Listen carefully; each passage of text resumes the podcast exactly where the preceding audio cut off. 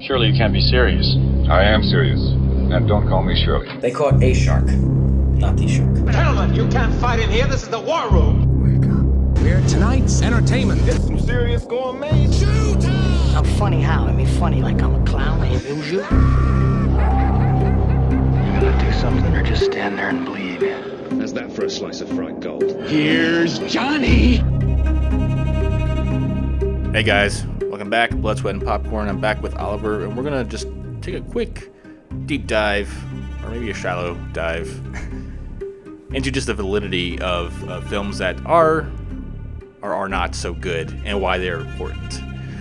So, we we recently had a discussion about Armageddon, um, which I was really happy about. It went very well, and it's interesting to look at films that you know the masses may consider awful, terrible, not rewatchable, but you know someone somewhere has value and they and they revere that film and they go back to it, and like we know they're not clinically good films.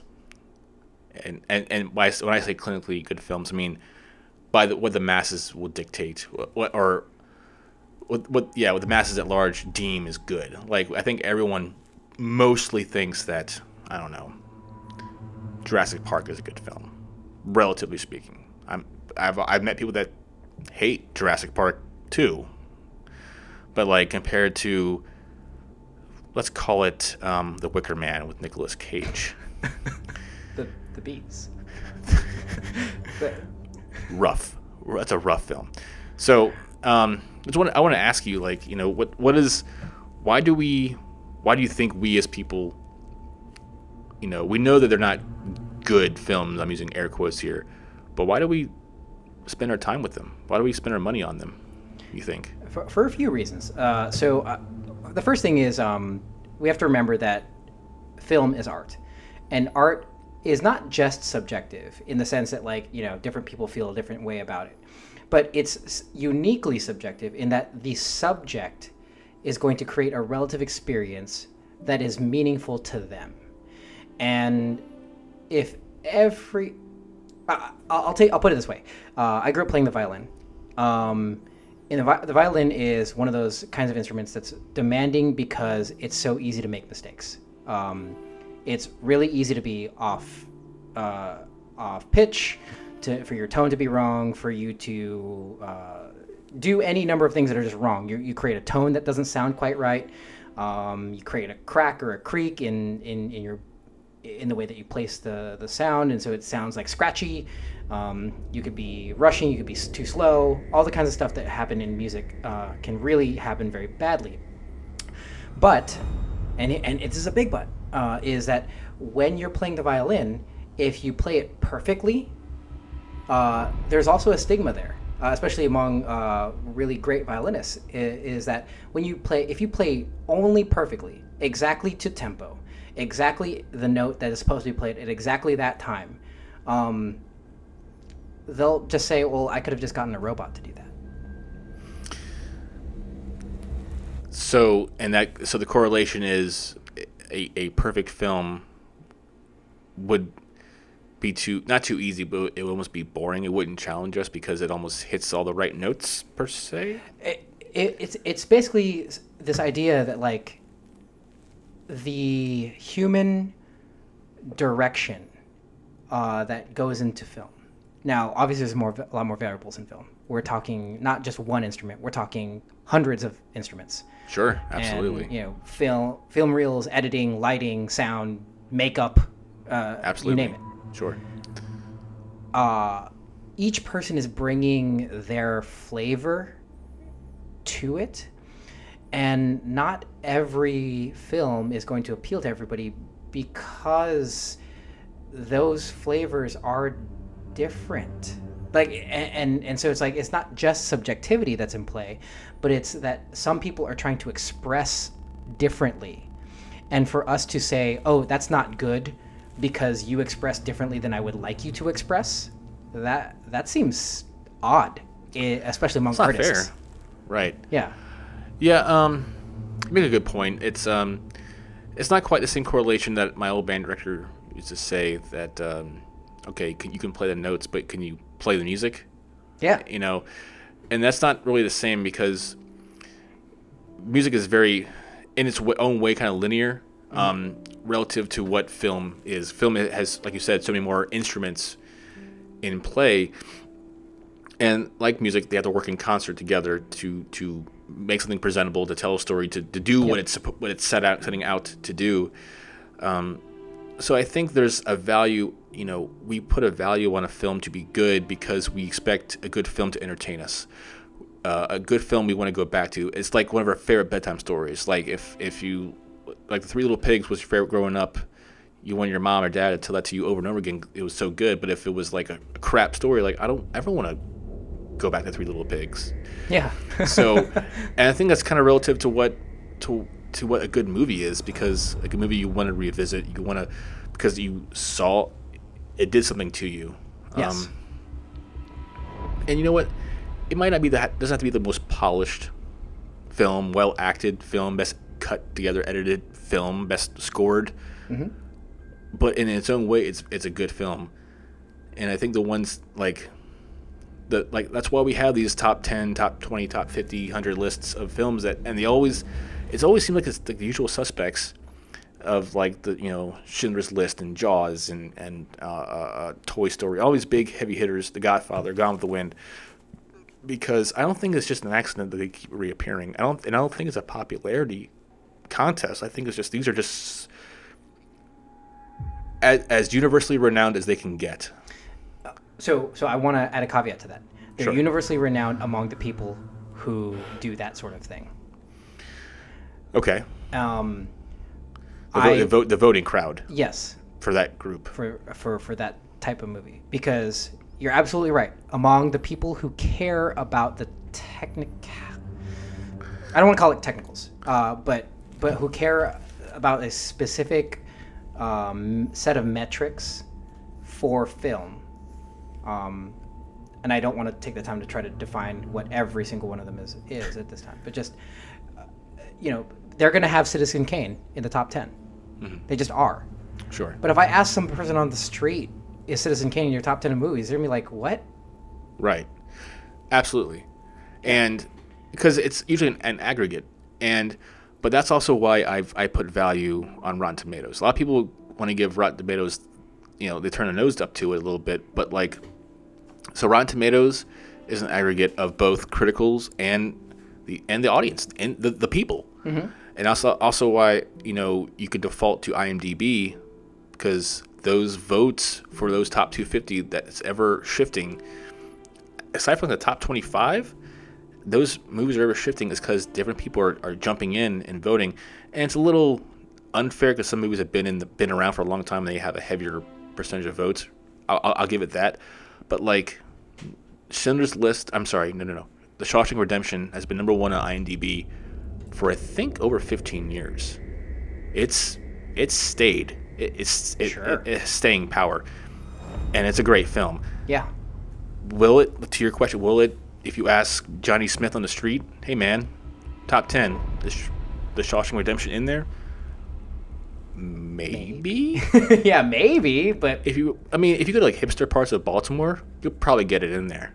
But like i guess your at your average target Right. customer maybe not. And, and and we have to be cautious about disparaging the average as below.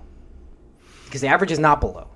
The average you, is what, what so so terms to average? What so when i say average i say uh, i'm talking about everybody. I'm saying if we're taking aggregate of everybody only a very small percentage of everybody is the film critic. Almost everybody else is just a person who wants to watch movies. Yes.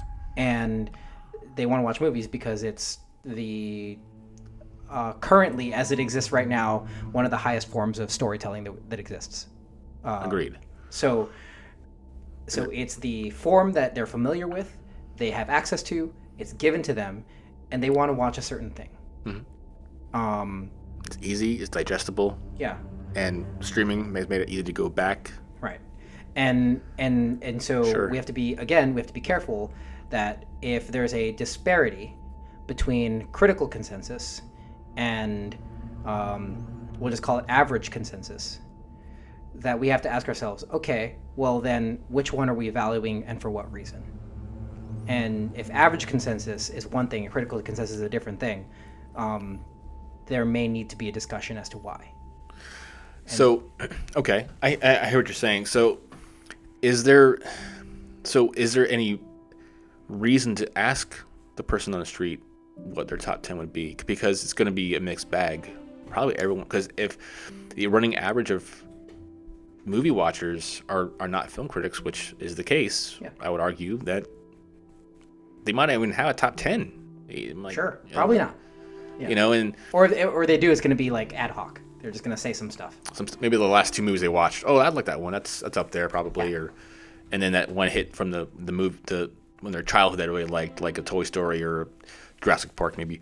Um, so I guess it's like so we come to this thing where we have good bad movies, and I feel. I'm kind of split. I feel like it's not just a relative term. I feel there is a definitive, like, a movie is bad, and everyone kind of just acknowledges it's a bad film. And, but I wouldn't say you can say that about a good film, because from a technical perspective, I think everyone can see, hey, that, that looks like a film. It looks like they put it together.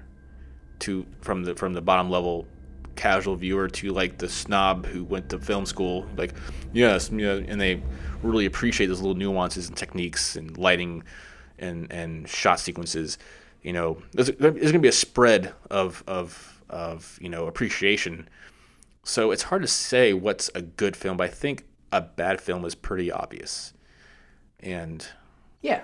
Um, I don't know how you feel about that. Yeah, yeah, I, I, I agree with that. And in fact, I would submit to you that there are some movies that are that stand out really well as good bad movies. Um, one of the ones that I like to talk about that's not Armageddon is Street Fighter.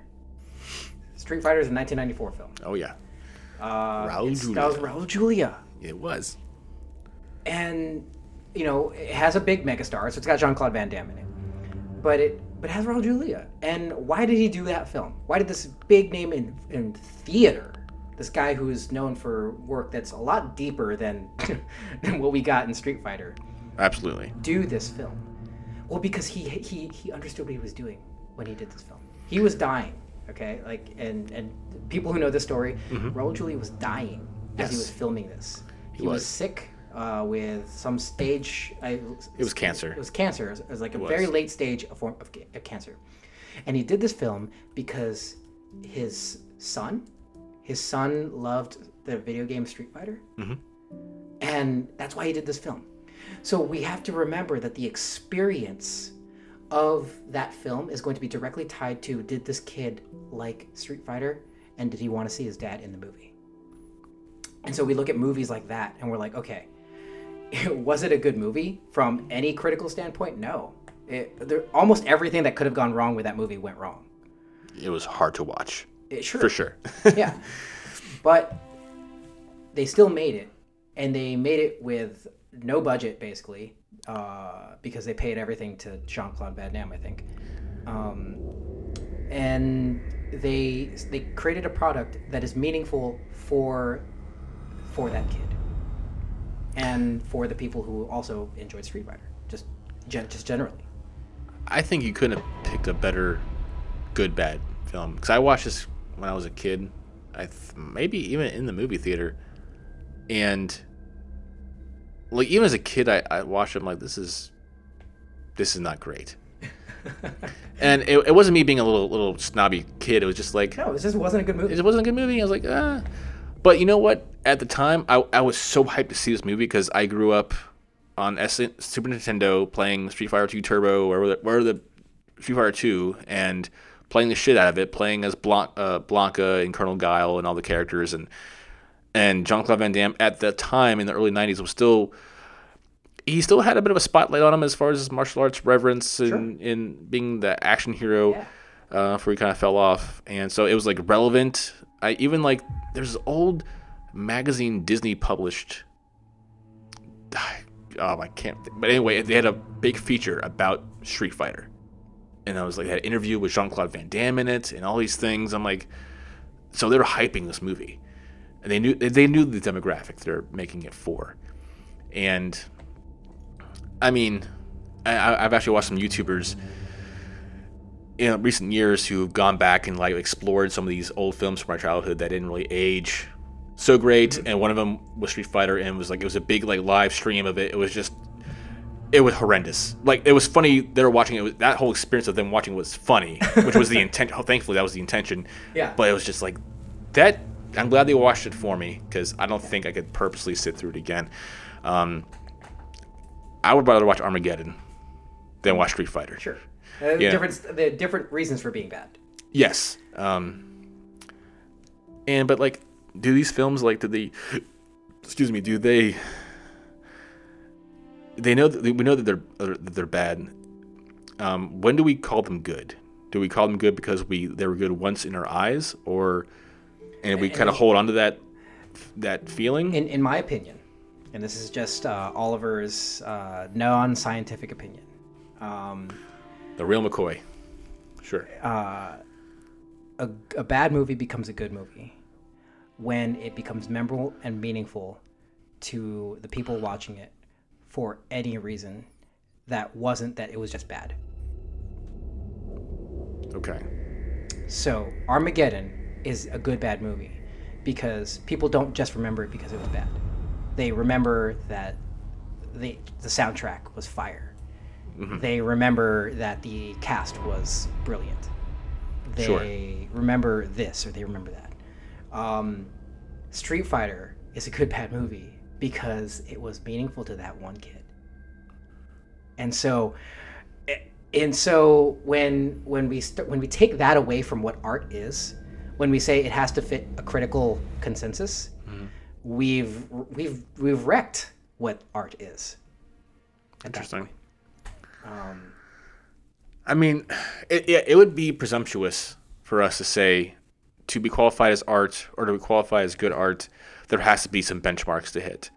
But I don't think it's it's wrong of us to say um, it's still art, but it's just bad. we can still quantify and qualify i, I totally agree And I, I, agreed. So it's, um, but you know, the crux of this, like this thesis, is, you know, do we ha- is there a, uh, a is there a value that's that's weighted differently for a good film, metrically speaking, versus a good bad film, and what's the fluctuation look like? What's is interesting to think about because it all, I think it all comes down to the viewer, and and what you may consider such and such film brilliant. I may think it's dog shit.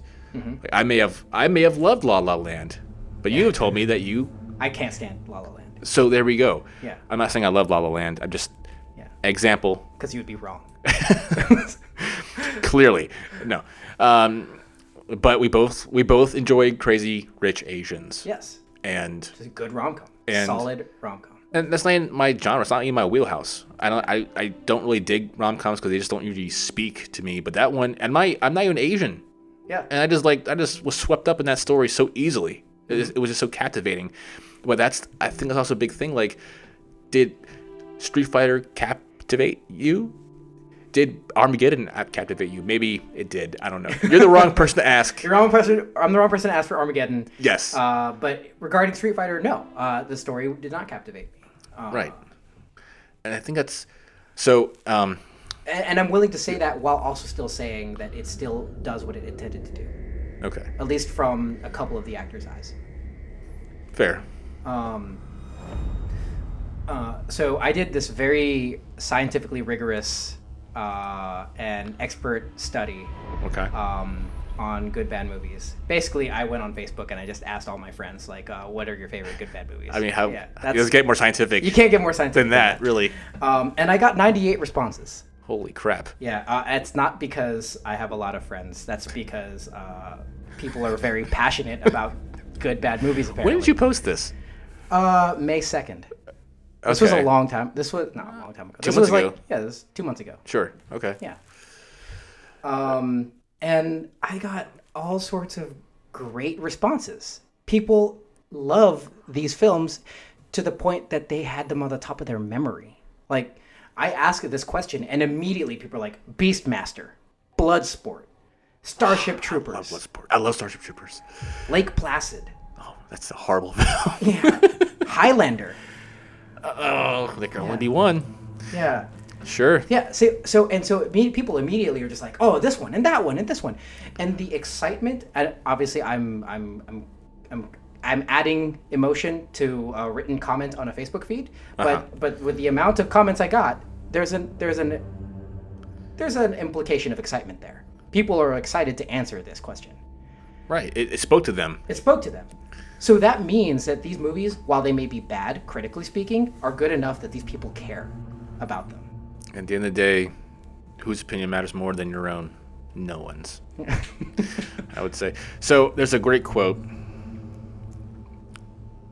and it goes like this Don't make a story everyone likes, make a story everyone remembers. Do you know who said that? I have no idea. So- I said that. Oh, I like that. Yeah. John said that. Uh, John said that. I think I might have said that on another episode with my guest. I think she threw something at me. She's like, "Shut, shut the hell up." that's probably what, what actually happened. But um, and that's like, I think it all comes back down to the story because, like Highlander and Starship Troopers and Bloodsport, those are all great examples of like, yeah, they won probably no awards. They probably got railed by the critics. But like, I grew up watching all those. I'm like, Yeah. ah, they're fun. Yeah, and The and story's so great. And let's not even let's not even trash something like nostalgia, right? So like you, Sure. We might be accused of something like nostalgia, but remember, every generation's got their nostalgia. Absolutely. Every generation's going to have that film that they're going to remember as being amazing, despite it not being critically amazing. right. and that's okay because again it's what experience did those people have when they went to the movie for that film? And you, and that, that's so interesting uh, of a point to bring up because like I think about when I watched when I was in high school I went and saw Signs. I saw I saw I actually had a book of my movie stubs Mm-hmm. way back when.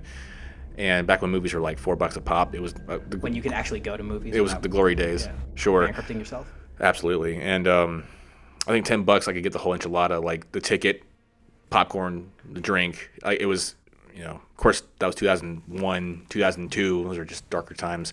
Um, eh, anyway, so like, I relate to like movies like Signs, Gladiator, stuff I saw when I was like in those formative teenage years. Uh, Harry Potter, Lord of the Rings, when those early films were coming out in the first part of this century and like I, that's also tied back to a time and place for myself. And i can remember like my ass going numb sitting through the fellowship of the ring the first time like does this movie fucking end? And that wasn't even it wasn't the director's cut. That was just the one that, they were playing in theater. Right. That wasn't even return of the king. That was the first lord of the rings. I'm like oh this is so long. And then and then i had to remember like gladiator and saving private ryan. I saw all those in theater too and they were all like pushing three hours. It was just like why are they making films so long these days? But anyway. But like it yeah like i remember well, like ten commandments is like three and a half hours long. Yes. Yeah, gods so, and so is ben hur. Gods and generals was like four and a half hours. Did you see that one? The civil war Uh, yes film? I have yeah. I think i never saw it in the movie theater but a buddy of mine went saw it said they actually had an intermission. Mm-hmm. Like well I'll- you, You would need to. one. It's like two hours a, a pop like good good night man. How do you anyway so so yeah so i think there's like the memory the memory you have attached to that those older films because all those films you mentioned they're all pretty they have some distance behind them. They've been around for a hot minute. You know bloodsport was i think i was maybe two when that came out maybe. What what year did bloodsport come out? Let me look it up. You know starship troopers i saw starship troopers on vhs we rented that from blockbuster. Bloodsport's a 1988 film. I was three. Just looked it up. I was so I, I saw that also on VHS. My dad had that on VHS because my dad was really into Jean Claude Van Damme and Bruce Lee and Chuck Norris, all those big kung fu martial arts films. highlander highlander came out in 1986 Oof, that's one with Sean Connery and Yeah. Christopher Lambert. Yeah. and uh, you know the only one there could be only one. Yeah. And I think there's, there's something to say about that. Like, are these bad films just not bad completely because they have this this almost sociological value of our upbringing and our in our in our cultivating of our memories and, and our identity, growing up, and um, does that negate them from having to suffer the the the stands of time of watching the way as just a bad film? Like, no, it's a bad film, but you know what? I also the summer of '92, I was really into this one film that was just pretty crappy. It's called uh, Buffy the Vampire Slayer, you know, the, the movie version, you know, and so or Weekend at Bernie's too, for that matter. Um, I don't know. They like made a second. I'm sorry. Wait, they made a second one. they absolutely did. I wow. Okay. All right. and you can absolutely miss it. I, I don't recommend it. You, by all means, watch it if you feel so inclined, but I uh, don't think I will. it's uh, definitely a, a hard pass for me these days. Well, I don't want to like spin wheels here. What do you, do you have anything you want to add to this this discussion that we haven't really talked about? No. Uh, I, I, again, it, comes back to understanding what is the purpose of this art form. This art form speaks to people, just like all stories have always spoken to people. And if we discount the experiences that those people have as it relates to those stories, because we have some sort of arbitrary critical metric for what is good and what is not good, as uh, as the only reason to ever watch film, then we've undercut our entire experience with film. You always like know how to like end episodes. You know, like you always have like the right thing to say. Like I, I gotta like kind of just hire you, give you some prompts, and you kind of just kind of like give me some I'll just say some, some words, some clips, Yeah. and I'll just yeah, like I will talk. I have an episode with a whole other person, and just oh by the way, Oliver has to say this. the end, folks, and uh, cool. Hey, so hey, great conversation, great chat. Um, um, yeah, like it's it's fun to kind of just kind of nerd out a little bit and think about the uh, the bigger social sociological implications that we we put on film. And uh, great great chat. I really enjoyed this this episode. Um, Thanks, I appreciate the opportunity. Yeah. Absolutely. Uh, so thanks Oliver for coming out, guys, and uh, and so next time we'll see you. Appreciate y'all coming out. Bye.